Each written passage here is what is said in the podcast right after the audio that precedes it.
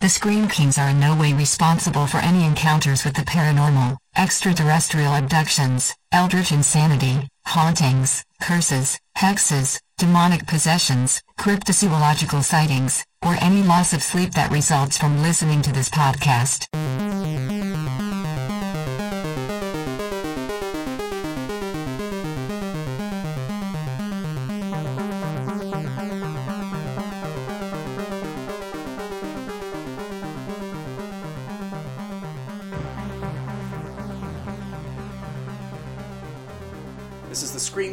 Podcast. I'm Max George. And I'm Nathaniel Darkish. Oh, that's cool. That gave me goosebumps. Ooh, th- this is a this is not the ASMR uh, episode that, that you were all thinking just from that. If if anyone's wondering, Although I feel like that might be like some new uncharted territory that we could get into, talking about horror movies. But we speak in ASMR. I think it would be really good. Need a pen to click or something like that.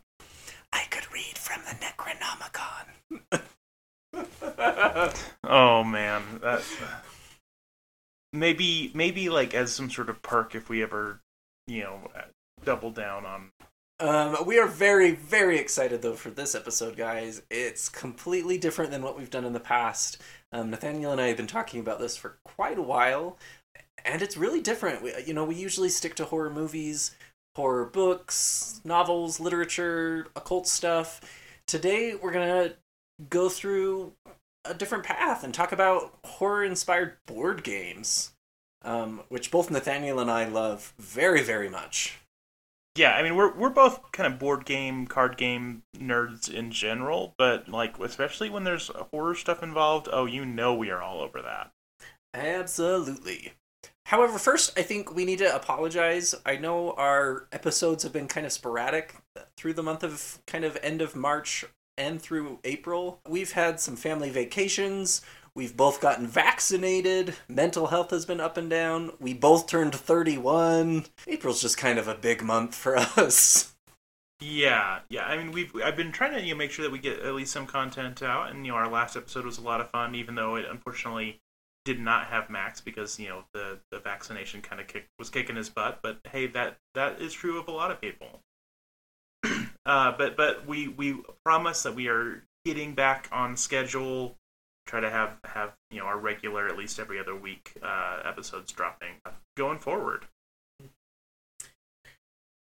All right. So, introducing this new episode, we really kind of want to make the most of your guys' time as listeners. And so, what we're going to do is actually going to play a game as we talk about these games. I'm going to be rolling a classic D&D D6, and then based on the number that we get, we're we're going to talk about a board game that either Nathaniel really really really loves or I really really love that is kind of based in the horror genre itself. Um, what we're going to do is kind of give you a big, brief overview of everything. Do a very generic, you know, how to play the game. We're not going to bore everyone with the minutia. Some of these games are very advanced and in depth.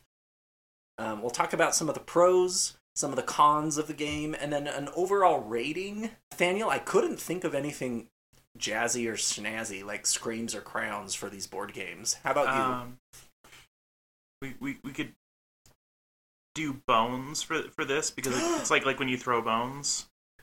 I love that idea. That's what we're doing. It's been set Okay. in stone. It is thus decreed. Um, it will be on uh, just yeah that that one to ten scale that we usually use. All right. Um, is there any other bandwidth or overview you wanted to provide, Nathaniel, before we just kind of start the dice? Um, no, I'm ready for the game. All right. Here we go. The first game up is probably the most excited I am of all of these games. Nyctophobia. Okay. Take it away, Nathaniel. Tell me all about this game. Okay, so Nyctophobia is a very unique board game experience, and it is actually, honestly, probably the, the one on this list that will actually possibly result in some genuine uh, moments of, of fear. What this game is, is this uh, is a game that most of the players play blindfolded, while uh, one person runs the game.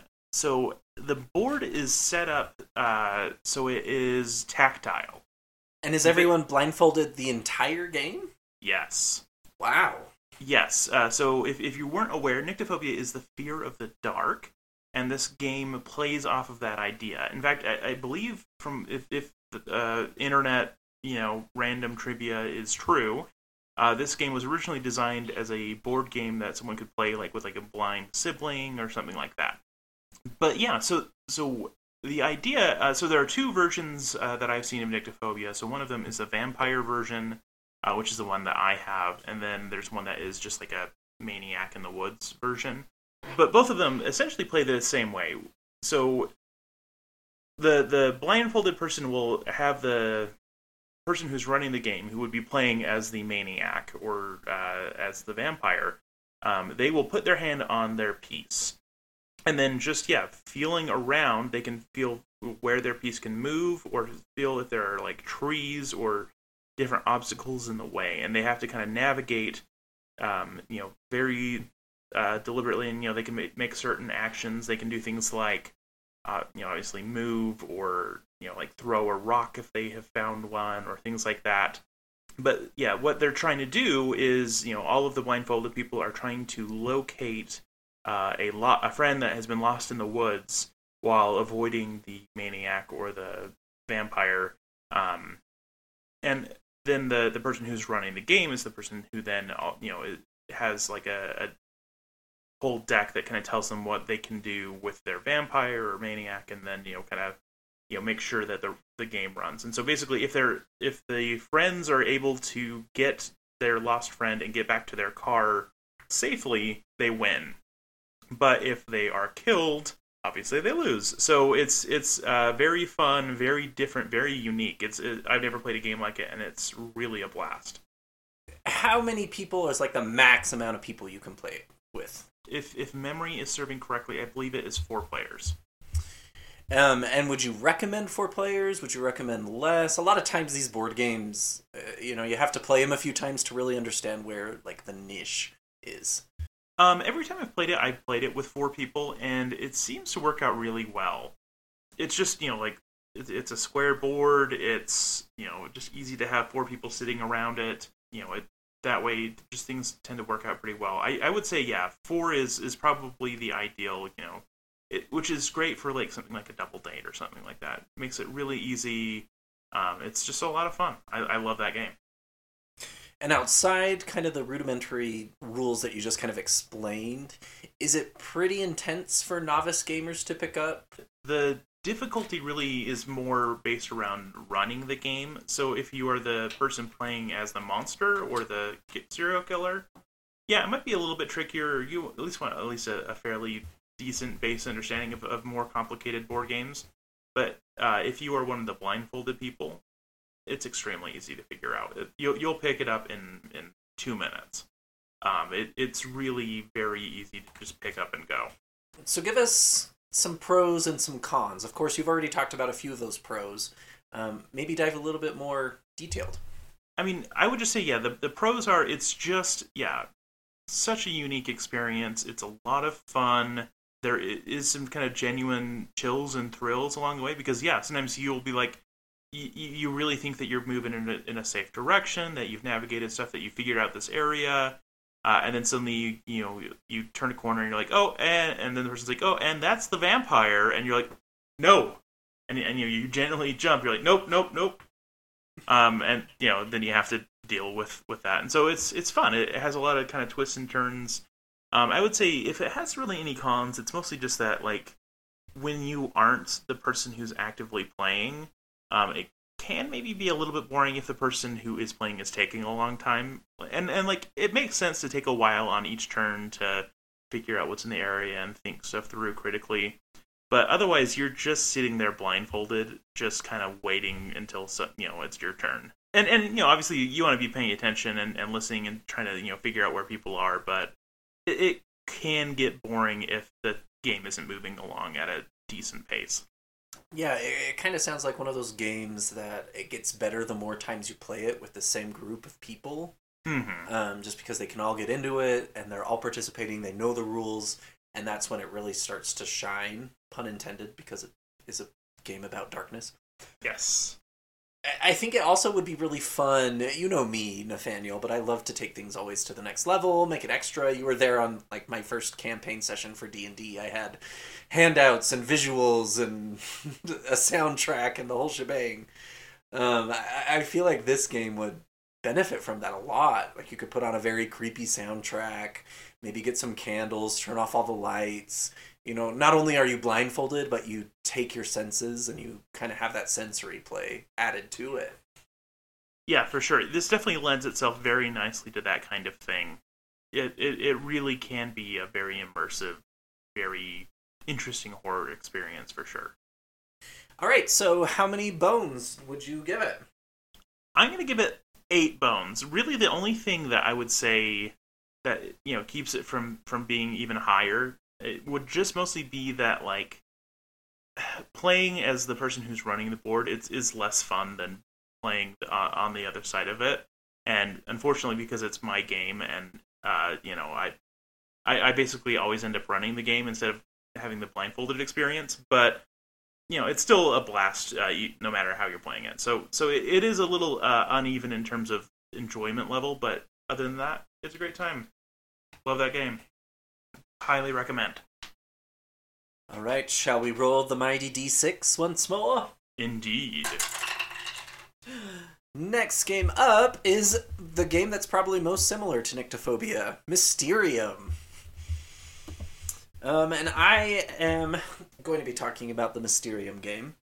Uh, I think a lot of people who are heavy board gamers know about this one. Um, it's pretty ubiquitous whenever you go to any sort of game store out there. The overarching kind of theme of this game is it's all about fortune telling. Um, it kind of takes the idea of Clue and beefs it up to a really almost overwhelming level. And it's also similar to Nyctophobia in that you have one person who is the quote unquote ghost of the game, this person who has been killed and is trying to communicate with the other players um, and, and teach them and give them signs of who killed them. You have a set of you know, suspect cards and weapon cards and room cards. Again, all very similar to, you know, your standard whodunit type of a board game. There, I believe, are about four or five rounds to the game, and every round, the ghost, the person who's been killed within the game, has this very large stack of very beautiful art cards. They'll have anything from creepy dancing animals on like a tight line or they'll have the spooky gothic forest.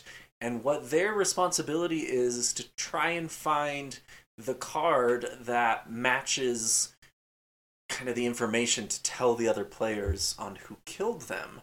So it's a very very interpretive type of a game it's best played i think with friends because you all kind of share that common language and that common humor and whatnot, and so the ghost is able to kind of lead them on a little bit better. But like you were saying in Nyctophobia, this game is best suited for probably five ish people, four maybe at the max, and again, one of those individuals has to be the ghost. In in my experience, I, I think this one has the sweet spot of the ghost plus at least three others, if not four. Three or four others plus the ghost is, is perfect yeah, and again, it's a very, very fun game, but it's one of those very nuanced games. There's a lot of rules, there's a lot of moving pieces, there's a lot of cards. It can be very overwhelming for kind of new board gamers. I took it up camping once with my family, and my family loves games, but I quickly found out they don't love this type of game, where there's constantly new rules being brought up. You're always trying to think, you know, esoterically and what does this card mean and does this ghost you know what in the last few conversations that we've had would make me think that this is this? Um, it's very kind of ambiguous and that can be fun but it can also be really upsetting and frustrating to some type of players um, and i guess those are a few of the cons I think the biggest con for me is I had to watch a 45 minute video about Mysterium and how to play it before I even played it. And there's nothing wrong with that, but again, this is a board game for a little bit more of an advanced set of friends or board gamers. Don't take it very lightly. Don't think you can just bust this out and play it in 30 minutes. Um, because these turns do take some time, there's a lot of setup. Uh, there's even an app that you can use that kind of sets the ambiance. It gives you some music and some spoken dialogue, uh, that kind of stuff. Did you have the similar experience with this one, Nathaniel? Funny enough, I actually just barely played this with the horror club at my school, which of course I run because you know I'm me. So the the kids actually didn't have that hard of a time picking it up. Um, I will say that it, it does take a while to learn the setup, and so being the ghost i- i- is a lot to it, Uh, or at least like a medium amount to it. It, it takes a certain level of preparation. Thankfully, I found a really good video online that was like six minutes long that like Oh, damn. taught me how to set it up and taught them how to play it very easily uh, very easily. So it really wasn't that bad uh, at all for me thankfully. Um, and and they figured out how to play it and, and had a good time with it pretty fast. So i i think it's one of those you do need to have the right people they need to have the right attitude but if you have the right uh, you know way of introducing the game it's it's a lot of fun and it can be very quick to pick up at least for the players the ghost stuff yeah there's it's a little bit more intensive I think this game also suffers from an us versus them type of a feel to it. Um, and really, I want to point out that board games in general, I, I had this, this discussion with my boyfriend the other day. Everyone kind of grew up playing board games in a very different way. And, you know, some people play very cutthroat and they want to win and they'll do everything to win. Others play more of an equitable way where they want everyone to have fun and they don't really care about who wins as long as they're having fun. And the reason I bring this up is because Mysterium, I think, can really turn into a, a, an us versus them. You, as the survivors, are trying to figure out who killed this ghost, and if you don't think the ghost is giving you the best clues or helping you in the best way, it can really start to create some tension. Um, and maybe that's just my experience of this game. yeah i think maybe your family was just the wrong choice for who to play this it's, with it's quite possible. I mean, we, we played it one one night, and it was a better experience. Um, but I always leave a little frustrated from Mysterium because I, I think I don't quite fully comprehend what they're really trying to get at. It, it just seems a little ambiguous to me at the end of the day. Yeah, well, I mean, and, and it's definitely a game that's built to be ambiguous because you know, I mean, so it's supposed to be a seance board game, right? Like, Right. it's supposed to be mediums interpreting weird visions to figure out who killed this person, how they were killed, and where they were killed. And and I love that idea, but you know, these these cards, um, I would say if uh, maybe a, a more popular game that that people may be more familiar with would be Dixit, where like it, it's just like weird abstract art, and so it's like sometimes it relates and sometimes it doesn't, and so it's it's difficult to communicate as the ghost because sometimes you you have some cards and you're like, I don't know, like the the, the colors match up kind of to the the location card and the ones I have, and other times you play it because there's a picture of a a boat and there's a boat in this one or whatever. Like it, it could be any one of a dozen reasons of why you choose a card, and then you just have to hope for the best. And and yeah, like it can be a lot of fun, but it can also be yeah, you're right, very frustrating. You know, even if you are playing with the right people, you know, because like inherently it's a game where you're trying to to communicate silently Yes. through these weird nonverbal means and it and it's so subjective that you know if, if they're not getting it you know within a couple of rounds yeah it, it can quickly go from a fun gaming experience to a, a more negative one it's like oh i didn't like that game Right, and I think it's the type of game that if you have a negative experience with it, it's really hard to pick up again. yeah um, just because it you know it can be very overwhelming, very ethereal, ambiguous, and so if you have a poor experience, why would you want to play it again, right? yeah So overall, I think I'm gonna give it five bones. It's a like it's a very original game, and I bought it for a reason. When I saw it in the game store, I was just like, "Oh my god, I need this game." um, the artwork is stunning. The pieces are beautiful. It's just kind of a lot. Um, yeah and you got to be prepared before you go into the game. And a lot of people don't want to, you know, watch a YouTube video before sitting down to play a board game with friends. Yeah, yeah, and I, I agree with the five. I think I'd give it a five as well. It's one that I, I enjoy it when I do play it, but I don't do not bust it out frequently. All right, shall we move along? Yes. the dice say six. The dice are being very friendly and allowing us to go one after another. I know, right? Okay, so number six is another one from me. It is Horrified uh, which is the Universal uh, monster movie, video, or not video game, sorry, board game. Basically, the idea of this game is you are all playing as um, these like investigators, or I don't know what you call it, just people who are trying to save this village from these universal monsters.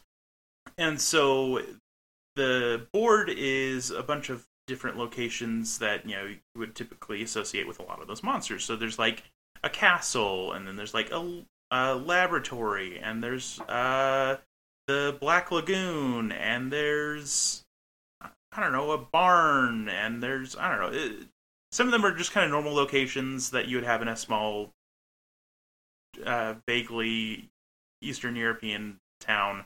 Um, and and some of them are specific to the different uh, monsters. So basically, what you do is you're gonna uh, you choose your difficulty level by selecting the number of monsters that you're gonna go up against. So an easy game is two, uh, you know, medium difficulty is three, hard is four, and so on. And so they have you know Dracula, they have the Wolfman, they have the creature from the Black Lagoon, they have Frankenstein and his bride. And yes, I know that it's Frankenstein's monster. I just wanted, but for the sake of the the game itself, it actually like hangs a lantern on it and just say like it's Frankenstein. Yes, we know that it's actually technically Frankenstein's monster, but everyone in the town calls him Frankenstein for some reason, so we're just gonna go with it. So they they don't go Frankenstein's monster's bride. yes. That's ridiculous, but I never thought of that before. Um, I think there's an Invisible Man as well. I don't know. There, there's a, there's quite a few of them, and so yeah, what you do is you have like certain uh, actions that you can take, uh, and so like you'll take uh, your set of actions. You know, you'll move around. You might go and try to save villagers, or um, go and collect items, or things like that. And then the mo- monsters will have a turn, and so usually their turns uh, will result in them like moving closer and attacking people. Uh, usually, they just attack whoever's near them, whether it's a villager or one of the, the players. Uh, so typically, if a player gets attacked, they just get knocked back to the hospital, and then they have to like move from there. Um, if a villager gets attacked, they're dead. Basically, you're trying to do specific tasks that will defeat these monsters. So, like for example, there are a bunch of locations around the board where Dracula has tombs, and so you have to go and break all of his tombs. And so you have to like get like weapons that are strong enough to break them, and then you can break them and then you can fight him. And and so you have to do that before the like t- I don't remember what they call it. It's something like the terror level uh, reaches a certain point because and and the terror level goes up basically whenever the monsters successfully like kill a villager or defeat one of the heroes or whatever. And so yeah, it's it's a pretty tricky board game. So I've only played it once. Uh, when I played it, it was the Gillman uh, creature from the Black Lagoon and Dracula uh, which is like the apparently the easiest batch to, to go up against.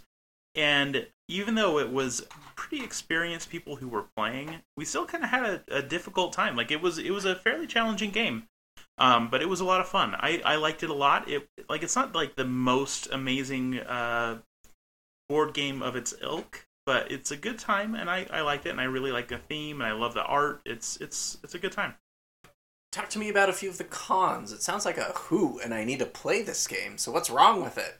Really, the only thing is that I would say the cons aren't, or is mostly just that the the gameplay feels kind of samey throughout the whole game.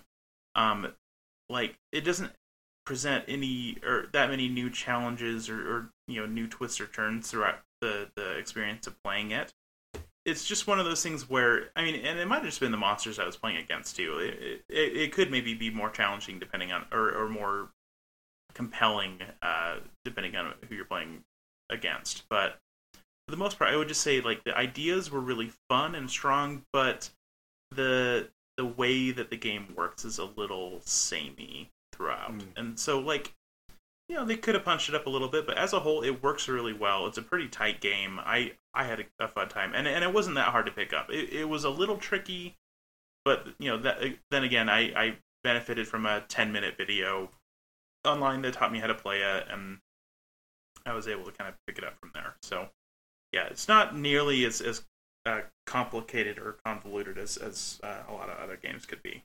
Fair enough. So, as far as bones go, what would you rate it? I'm going to give it a seven on Bones. Why a seven? I'm going to say it's it's a fun game. It's not nearly as compelling as something like Nyctophobia, but I would say like it has a lot of replay value because you know you can always play against different things or you know up the difficulty level. Uh, and so yeah, like it's it's definitely going to be one that I revisit uh, quite a few times. So you know, it's it's a fun game. Um, it has a, a lot to it that really works very well. It sounds like a very solid, like just fun game. You know, you and I had talked about this is a tangent, but Luigi's Mansion 3. Inherently, it's not like this amazing game that blows everyone away on the Switch. yes. But it, you just have so much fun playing it that you don't care. Yeah, yeah, I would say Horrified is is of a similar vein in that yeah, it's it's not like it reinvents the wheel, but it doesn't need to. It uses a lot of tried and true game mechanics that work and you know, and so it doesn't necessarily feel like it's the most unique gaming experience, but it it, it takes it takes what works, it makes a very solid, very fun game out of it. So, yeah, it, it's a good time. All right, shall I roll the dice one more? Indeed. I mean, I'm rolling a die, but I'm just going to call it dice. Ooh, number one. Wow, this is really going nicely back and forth. It really is. I need to keep this D6 on me for my next D&D game. All right, so number one, this is kind of a, a tangent to some regard. Um, we wanted a nice, healthy six board games that we could talk about, and I know there's a ton of different games out there, especially horror-themed games. I'm not as well versed with them as probably you are, Nathaniel. Um, but this one is Villainous. And this game is everywhere, especially out here in Utah. I think our demographic kind of makes people get really excited about this game just because it is very Disney focused. Um, I've seen this game around and I was really excited to play it, and my boyfriend loves this game. And so he introduced it to me. And it is all based around these villains from the Disney franchise. And I'm just going to list off all of the different villains because they've really they have four expansions. This game is pretty successful. So you can play Captain Hook, Jafar, Maleficent, Prince John, Queen of Hearts, Ursula, Dr. Facilier, the Evil Queen from Snow White, Hades, Ratigan from Great Yeah. Mouse Detective, Scar, Yzma, Cruella de Vil, Mother Gothel, Pete, Gaston, the Horned King from Black Cauldron, and Lady Tremaine from Cinderella. And this game is so fun um, because each of these villains, kind of how the game is played, every villain kind of has their own thing that they're trying to accomplish.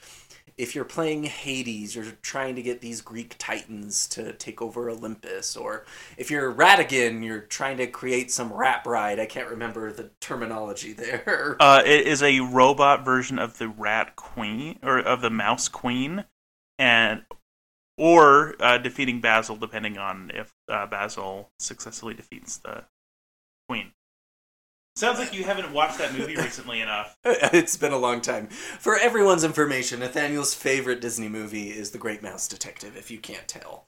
Uh, yeah, I just read the the uh, original book recently. By the way, it's real good.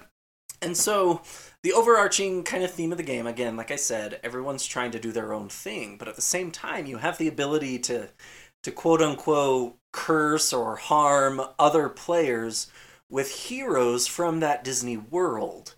Um, so, Maleficent, if I'm going to try and impair her from achieving her goal, in affecting each of her areas with a curse, I can summon the three good fairies or Aurora or Prince Philip, you know, these heroes in the Disney world to try and impede her and stop her.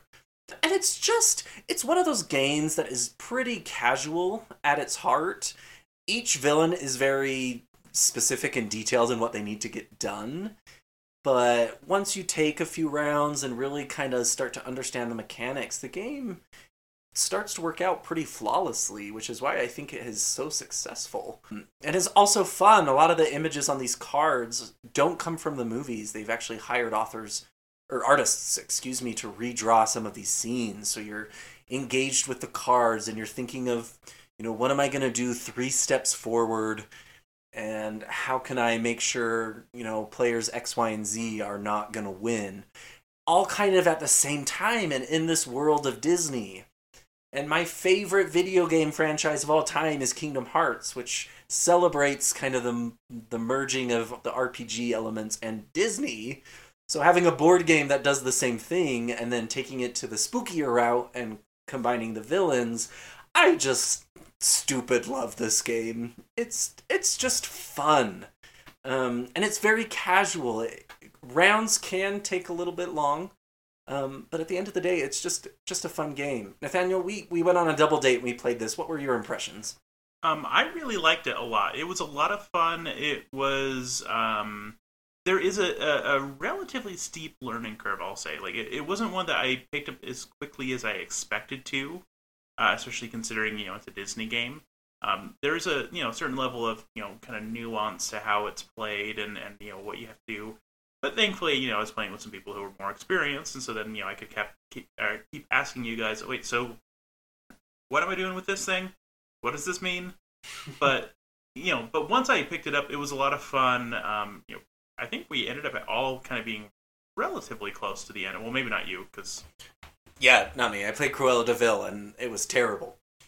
Yeah, well, so so I guess on the flip side, you know that that then brings up the con of unfortunately, I would say it's not balanced. Each each villain is not a balance, you know, in terms of difficulty, and there's a lot of luck involved. And so yeah, like sometimes you could have a great game, and other times you could have a really awful game, just depending on how you draw from the decks. And and it seems like it's that that could be an issue.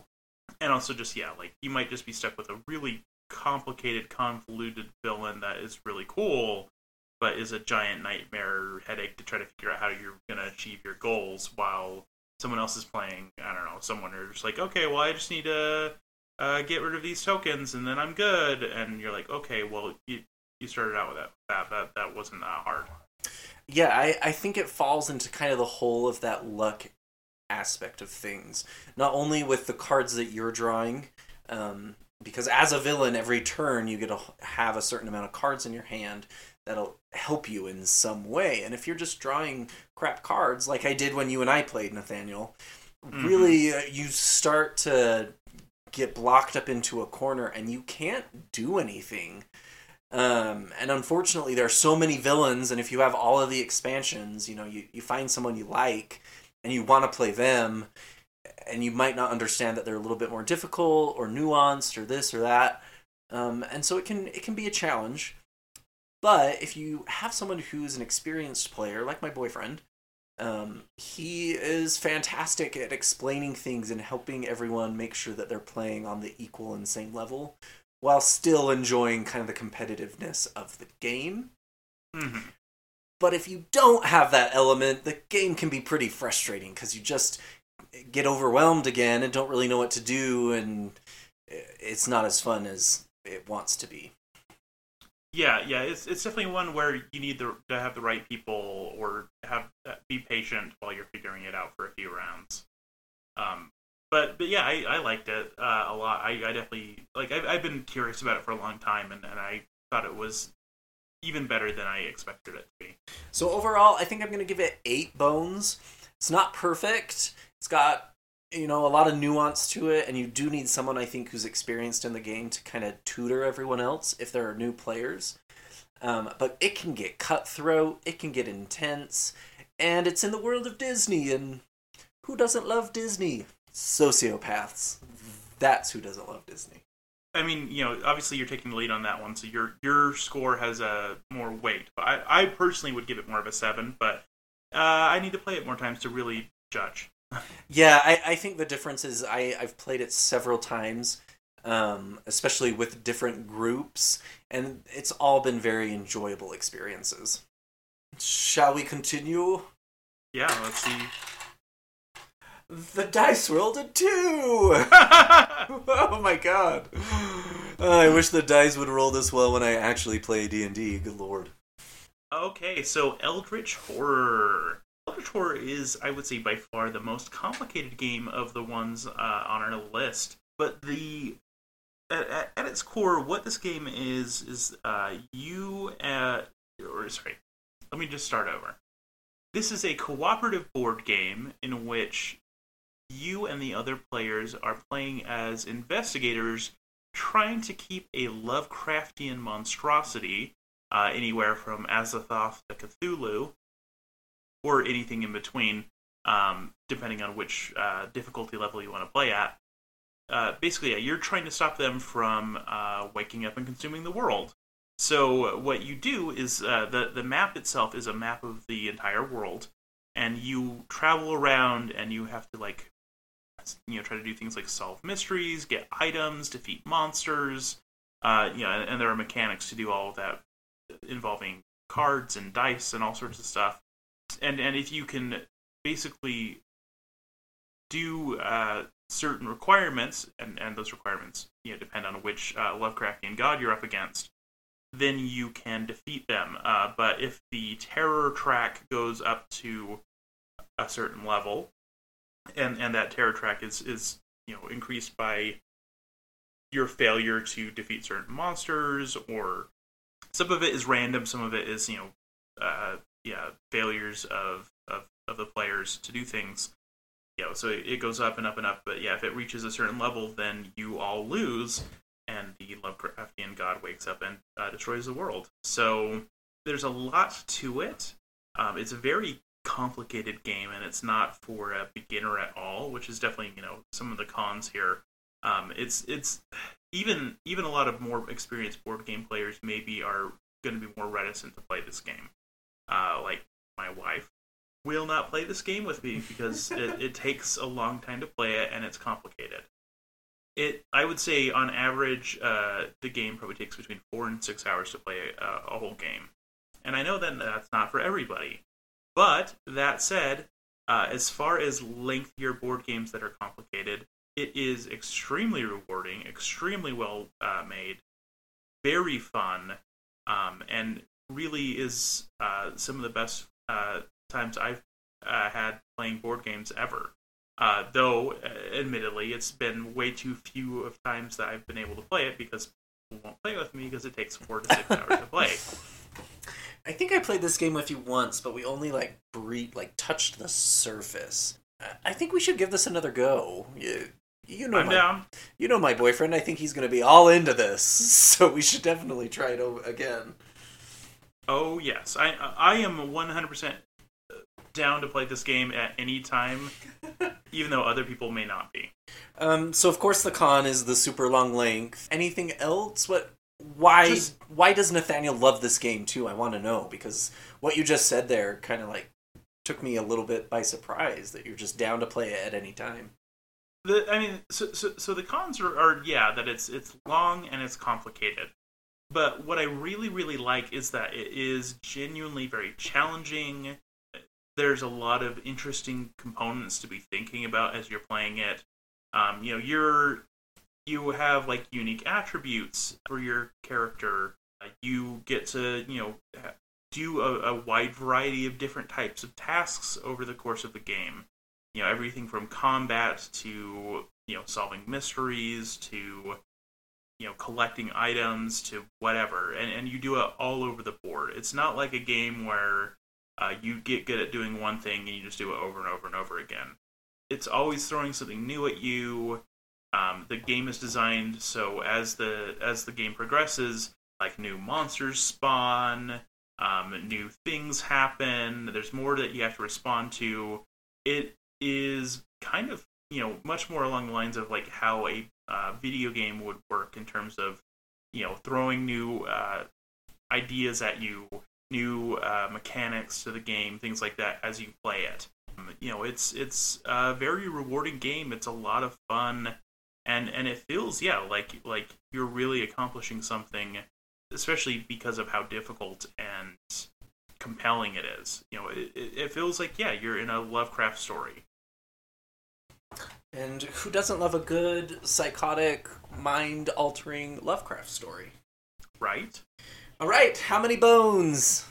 Uh, so I'm going to give it eight bones. Um, I really, really love this game, but I do acknowledge that it's not perfect.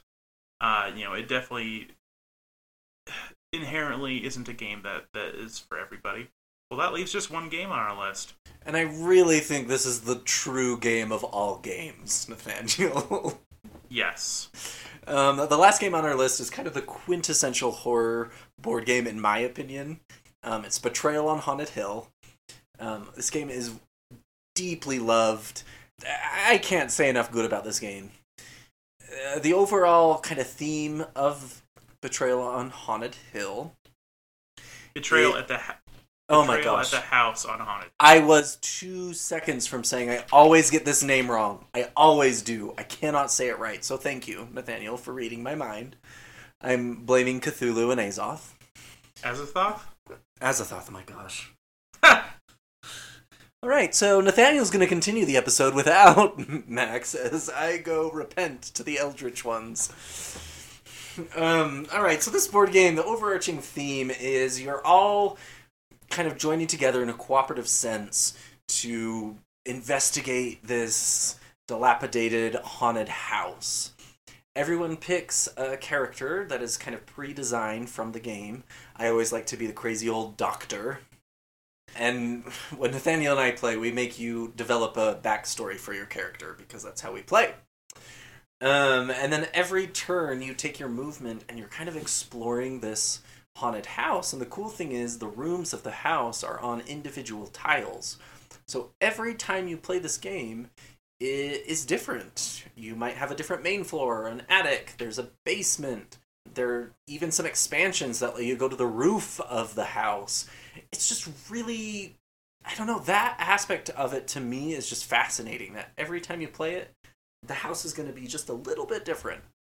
If not radically different. Exactly and each character is going to have a set of stats. You have like might and speed, wisdom and intelligence, I believe.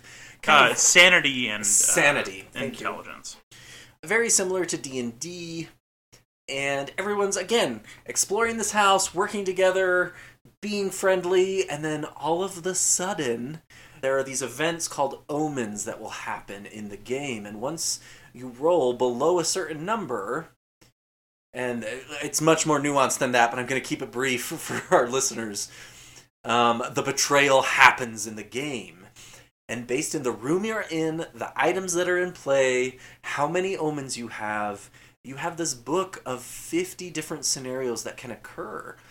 Or uh, uh, 101 if you were playing with the expansion. You took the words out of my mouth, which just blows my mind. And these scenarios all of a sudden create one person against everyone else or this new board game threat develops or the house just burns down or all manner of horror moments come to life and the party splits. One person leaves the room to read what they have to do to win. Everyone else reads what they have to do to win. You come back together and all of a sudden it's an us v them situation. And it's so damn brilliant.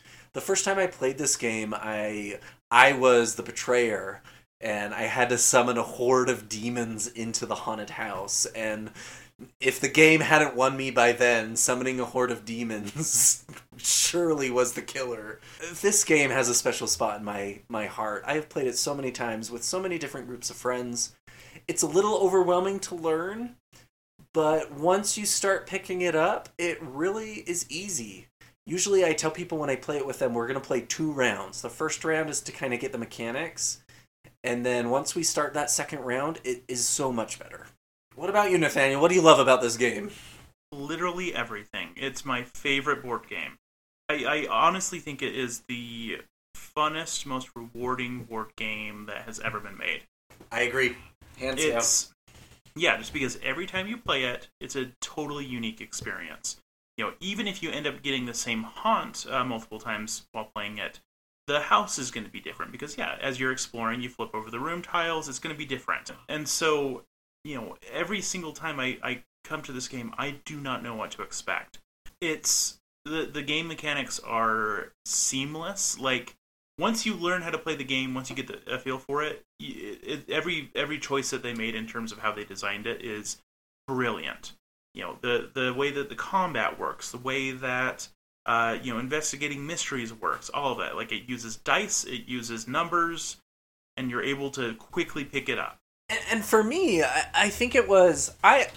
I started playing Dungeons and Dragons last year in the pandemic, and I am obsessed with it. I love it, and I think this game in particular takes what is best about Dungeons and Dragons and turns it on its head and kind of gives it a horror kind of flavor to it. And, and I don't know if that's why I love it so much, but like you say, the, the game is almost flawless. Um, the scenarios are so unique.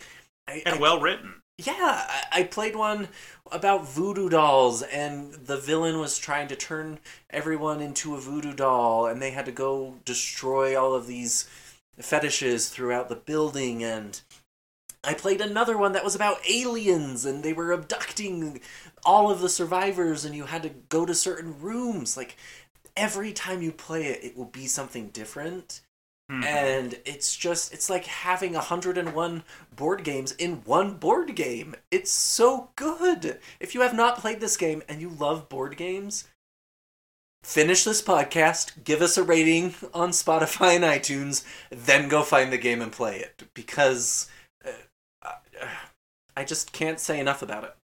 Yeah, yeah, I, I love it because yeah, it brings in every kind of horror. Yeah, like you said, there's aliens, there's ghosts, there's banshees, there's rats, there's Lovecraftian monstrosities, there's serial killers. You name it, they have a scenario for it.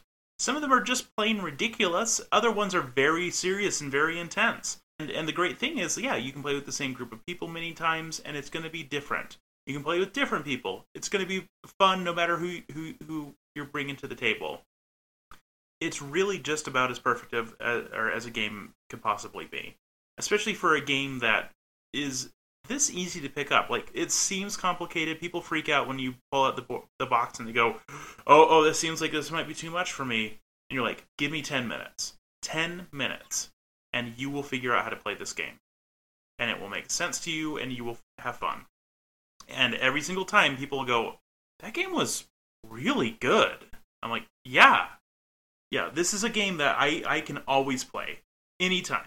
Agreed. And people will actually play it with me because, yeah, a, a single session of it also doesn't take four hours. I mean, you know, I would say typically when I play it, it takes between 40 and 80 minutes.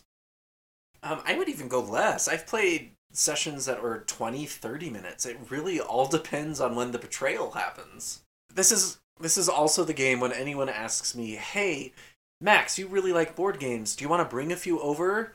Hands down, this is the game I always bring because it is so good. And and talking about it, I'm really stretching to try and find maybe any sort of a con. Uh, the only one that comes to mind is again it is a little bit more advanced. If you're not a huge kind of RPG story playing type of a board gamer, if you prefer card games, um, or kind of the classics like Monopoly or Life, this might take a, a bit to fully understand.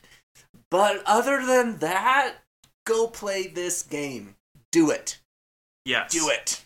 Yeah, what, what do you want to give it in terms of bones? Um, I could give it like a 9.5. I'm going to give it like 37 so that balances it out because good heaven, this game is so freaking good. It's amazing. So yeah, that's kind of the six overarching board games we wanted to talk about today. As our listeners, if you enjoyed this discussion and you want more of these types of episodes, we'd love to hear from you because Nathaniel and I both love board games a little too much. So please reach out to us and, and give us some recommendations. We, we don't know them all.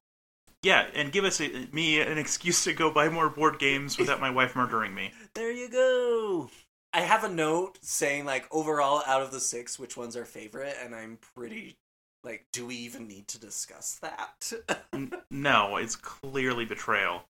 Um, I, I, I did want to give a shout out to a game that is closely related to Betrayal at House on the Hill, which is Betrayal at Baldur's Gate. I mean, if you're listening to our podcast, obviously Betrayal at House on the Hill is going to be the, way to go. But if you also really like Dungeons and Dragons, uh, they made a Dungeons and Dragons version of Betrayal.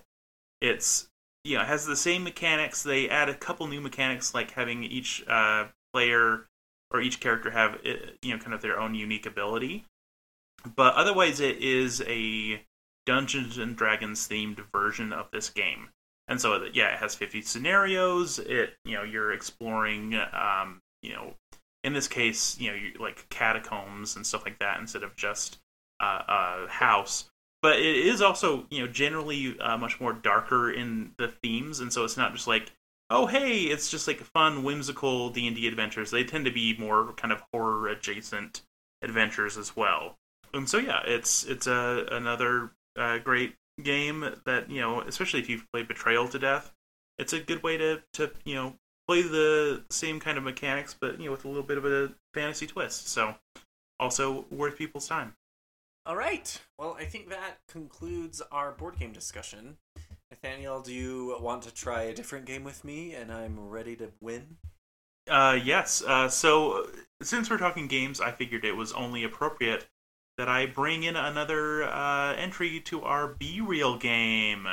If anyone is unfamiliar with this, basically, I'm going to read off uh, the names and descriptions and, and some uh, information about uh, three different B movies. Two of them are absolutely real, and one of them I made up to try to see uh, if Max can correctly guess which one is false. He has a pretty good record. I was- uh, he Just gonna say that, like, give credit where credit is due. he he has correctly identified the fake movie three out of four times. So let's see if I can uh, really maybe deliver some some interesting stuff. May, maybe actually trick you again. Fingers crossed. Let's do it. All right. So our first entry, uh, coming to us from the uh, long distant era of 1964, is Wrestling Women versus the Aztec Mummy. Oh, good lord. That's how we're starting? This is how we're starting? Oh, by the way, the theme this time is Man Eater. God. If you've ever longed for a movie about wrestling women who take on various monsters, this is it. Oh, good. There- I was just thinking about that this afternoon. I'm glad there's one out there. There is Xochitl, a female mummy, and her lover Tezomek, who is also a mummy, and he can turn into a snake or a bat, which is difficult to get half Nelsons on. Loretta and the Golden Ruby join forces to battle the evil Prince Ujiyata and his oriental female judo wrestlers. The mummy Tezomek is male and on the good side of the struggle, or at least he fights the bad guys. That was the description. Oh, God. The overall score on IMDb is 4.1 out of 10. And uh, the user review I found gave it a 3 out of 10 and described it as a miasmal masterpiece marred by misapplied musical melange. Okay. Next up is Hollywood Chainsaw Hookers from 1988.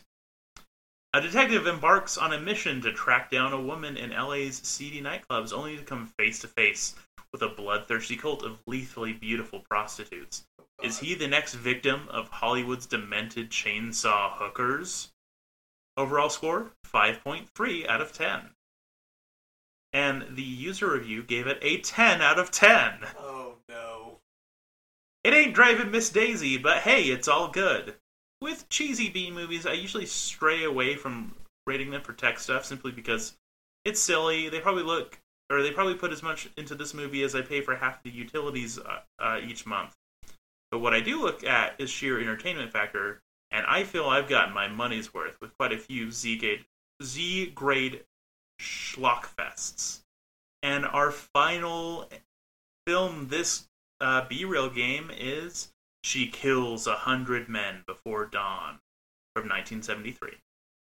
Dawn, a down on her luck waitress who is considering a life of prostitution, has an especially bad night when the all night diner at which she works when a bossy pimp slaps her when she messes up his order. What follows is Dawn's vengeance, with poison, blades, and most of all, blood. Overall score 4.9 out of 10. And the uh, user review gives it a 6 out of 10 and says she kills a 100 men doesn't deliver the number of bodies that you hope for but she still manages to del- uh, deliver the same amount of blood from the dozen or so victims that the heroine turned killer murders over the course of the film. All right so is our fake film the wrestling women versus the aztec mummy? Tex- or sorry hollywood chainsaw hookers or she kills a hundred men before dawn I don't even know where to start. um. Oh my lord. Um. Okay. So. Okay. So I'm pretty sure it's not the second one because that sounds something that would fully get Hollywood endorsement. So I think it's either Aztec ladies versus the woman who killed a hundred men. yeah is it wrestling women versus the aztec mummy or she kills a hundred men before dawn Okay, I am gonna say that the Aztec one just sounds so far fetched that I would actually believe it exists. So I'm gonna guess the third one. She who kills a hundred men before dawn. you are correct Oh yes! You- You need to make them a little bit more wild. That's what's I think making it easy for me. I, I tried okay that's fair that's fair fun th- fact about wrestling women versus the aztec mummy it's apparently uh, the second film in a six film series from mexico Of course it is. uh, how have you been staying spooky lately Um, two things kind of come to mind. I got a beautiful edition of The Thief of Always by Clive Barker. Um, this book was probably my first encounter with horror literature. I was in the sixth grade when I first read this book, and I vividly remember my sixth grade teacher. Her name was Mrs. Hatch. She came up to me. I was reading this book, and she was like, "Wow, your parents let you read Clive Barker." They didn't know I was reading Clive Barker. And The Thief of Always is very different from the rest of Clive Barker's materials. But I love I love Clive Barker. I think he is a horror icon, especially for the queer community.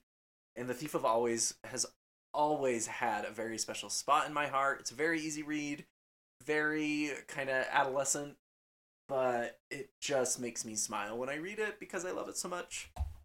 Um, segue though to an actual horror. Well, this is horror. I watched a movie called Anything for Jackson a few weeks ago, and Nathaniel, I think we have a contender for best film of 2021. Um, it was original. It was terrifying. There were a ton of practical effects that we love. Um, we will be doing an episode about this movie very soon because I was blown away by how how good it was. It's not perfect, and I don't want to spoil too much because it's it's like Hereditary and Midsommar and Saint Maud, where the less you know, the better. Um, but it is on Amazon for I think three dollars to rent. It's kind of an indie film. Definitely check it out. Yeah, it's it's been on my list for a while, so I'll definitely check that one out very soon. Well, I've been staying spooky lately, mostly just by reading a lot of horror uh, literature lately. Like I just picked up uh, one called The Ruins, uh, which is you know I guess was adapted into a film with the same name. I actually haven't seen It's it. It's terrible, Yeah. hot garbage. Do not watch it. Okay, good to know. Well, I've heard good nothing but good about this book though. So I've just barely starting that one, but I just finished one that is uh, actually not out yet. I, I got my hands on a, an advanced reader copy. The, the book is called My Heart is a Chainsaw uh, by Stephen Graham Jones, uh, who is kind of a hot name in uh, the horror uh, literary world these days. He also wrote uh, The Only Good Indians, which was a, a big fuzzy horror book last year. Yeah, so the, My Heart is a Chainsaw is basically a horror novel about a girl who is obsessed with like slasher movies, who believes that uh, her small um, Idaho town is about to go full blown slasher uh, real real soon. And so she's trying to prevent it from happening. It's very much a, a, book written for horror fans. Like, there's a lot of references to horror movies and stuff like that, and like a lot of them are kind of more mainstream, but there are some kind of more deeper cuts that I think you know if you're not a horror fan, you won't appreciate or have any idea what she's talking about. Um, I, I like the story overall. I will say the writing style is not necessarily the my my thing. It it's written in a way that's kind of I don't know. I, I have a hard time focusing on what's happening because it's very kind of jumpy. Like it just kind of jumps from thought to thought. It has a, a certain level of like stream of consciousness sort of feel to it. But as a whole, it was a solid story. Uh, I really dug uh, dug it overall, and Stephen Graham Jones is a big name in horror. So yeah, that was uh, what I read recently, and you know, just just yeah, I've been in the mood for some horror lately, and it's been a lot of fun. Well, I think that brings us to the end of this episode. Once again, we just want to thank everyone for sticking with us. We know our our episodes have been a little sporadic. Thank you again for being patient. We will be getting back on a good recording schedule, and stay spooky. Stay spooky. Need even more Scream Kings? Here's our obligatory shameless social media plug follow us on Twitter or Instagram at Scream Kings Pod. You could also email us at screamkingspodcast at gmail.com. Help us reach a wider audience of horror fans by leaving a review on iTunes or by sharing a link on social media. You can also support the show by going to patreon.com forward slash Scream Kings. Stay spooky.